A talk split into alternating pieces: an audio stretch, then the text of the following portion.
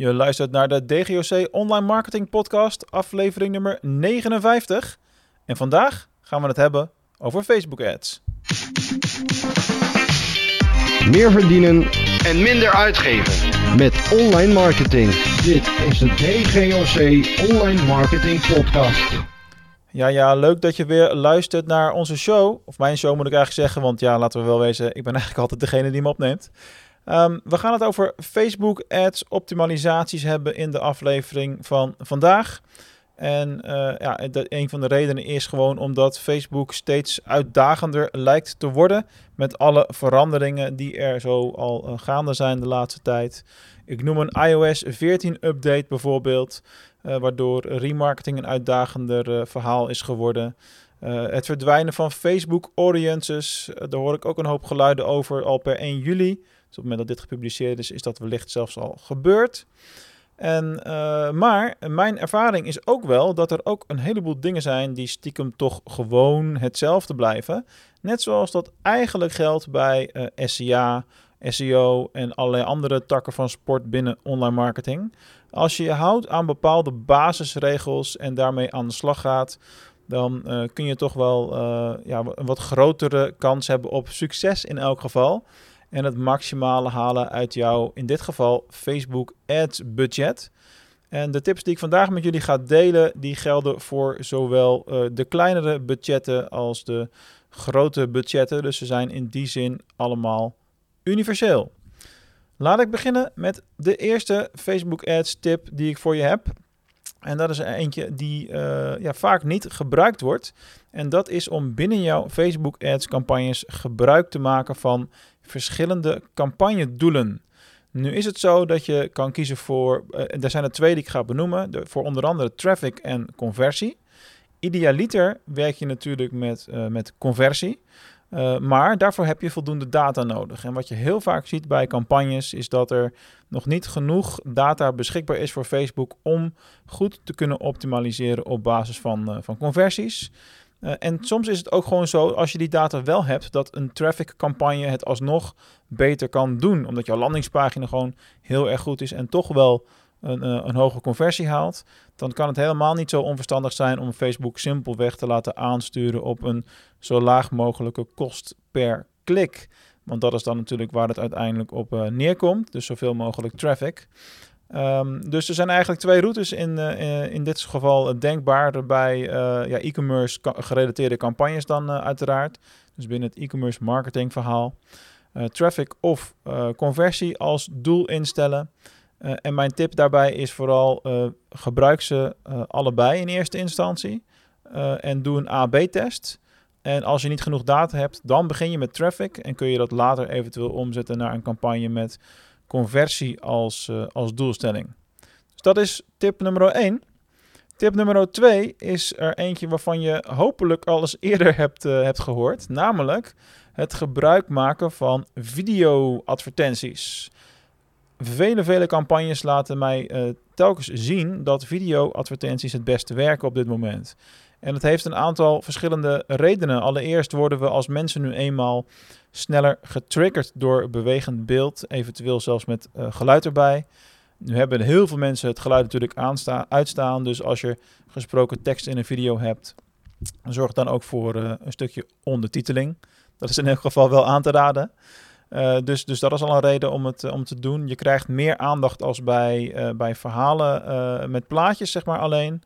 Of één plaatje of een carousel zelfs omdat mensen ook, zeker koud publiek, zal een relatie met jou moeten opbouwen. En dat gaat nu eenmaal sneller op het moment dat ze bewegend beeld hebben en eventueel ook al jouw, uh, jouw stem horen of, of een stem horen praten over de producten, afhankelijk van het soort uh, campagne wat je aan het uh, draaien bent. Maar er is nog een andere reden waarom je gebruik wil maken van video-advertenties, ter voorkeur ook van andere soorten advertenties, namelijk de nieuwe manier waarop remarketing werkt. Op het moment dat mensen 25% of meer van jouw video hebben bekeken, uh, of in elk geval in beeld hebben gehad natuurlijk, uh, dan kun je die mensen ook in je remarketing groepen gaan meenemen. Ja, en dat is nou juist het goud. Dat is super belangrijk. Uh, want als je ze kunt remarketen, ja, zonder dat het hele third-party cookie verhaal nog een rol speelt. Mensen hoeven dus nog niet op jouw website te zijn geweest, maar je kunt toch dezelfde doelgroep nog een keer gaan bereiken. Ja, dan is dat natuurlijk een win, want dat is straks wat warmer verkeer, wat meer laaghangend vooruit.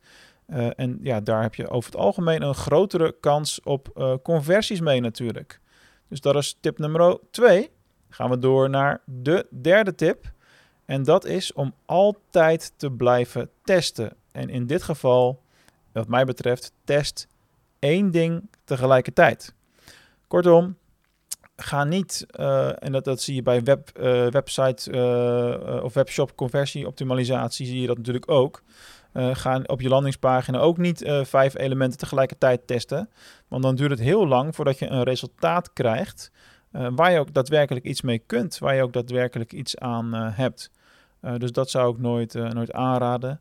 Altijd één ding tegelijkertijd testen. Dus of een afbeelding met een tweede afbeelding als twee advertentievarianten. Of bijvoorbeeld een afbeelding tegenover dezelfde advertentie met een video. Of, of een gewijzigde tekst. Of een andere kop. Of een andere call to action. Hè? Dus je kunt of de meer informatie gebruiken. Of de bestel nu bijvoorbeeld als, als call to action knop. Dus ga daarmee testen. Altijd testen, sowieso. Dat is ook een belangrijke tip wat dat betreft. Maar test daarin één ding tegelijkertijd. Want alleen dan weet je zeker dat je voldoende uh, data zult verzamelen. Uh, en uh, ook daadwerkelijk weet welk element nou invloed heeft gehad en wat het verschil heeft gemaakt. Zodra je twee of meer elementen tegelijkertijd gaat testen, kun je het nooit zeker weten. En ja, dan loop je daar weer op vast. Dus dat is ook niet optimaal. Dus blijf, het, blijf één ding tegelijkertijd testen, uiteraard. Dan gaan we door naar tip nummer 4 van de 5 van vandaag. En dat is er eentje waar heel veel van mijn klanten in elk geval ook moeite mee, mee hebben. En dat is namelijk de tip: sleutel niet te vaak aan je campagnes. Dat lijkt misschien een beetje tegenstrijdig, want als iets niet goed loopt, dan heb je na twee dagen wel de neiging om het uit te zetten of te veranderen. Maar ik heb ook al heel vaak gezien dat een campagne gewoon even tijd nodig heeft om data te verzamelen, om op gang te komen. Het algoritme van Facebook zijn werk te laten doen en ook wat te optimaliseren in welke plaatsingen worden gebruikt of, uh, uh, of, of hoeveel, hoe vaak iemand een advertentie te zien krijgt of, of welke mensen die te zien krijgen.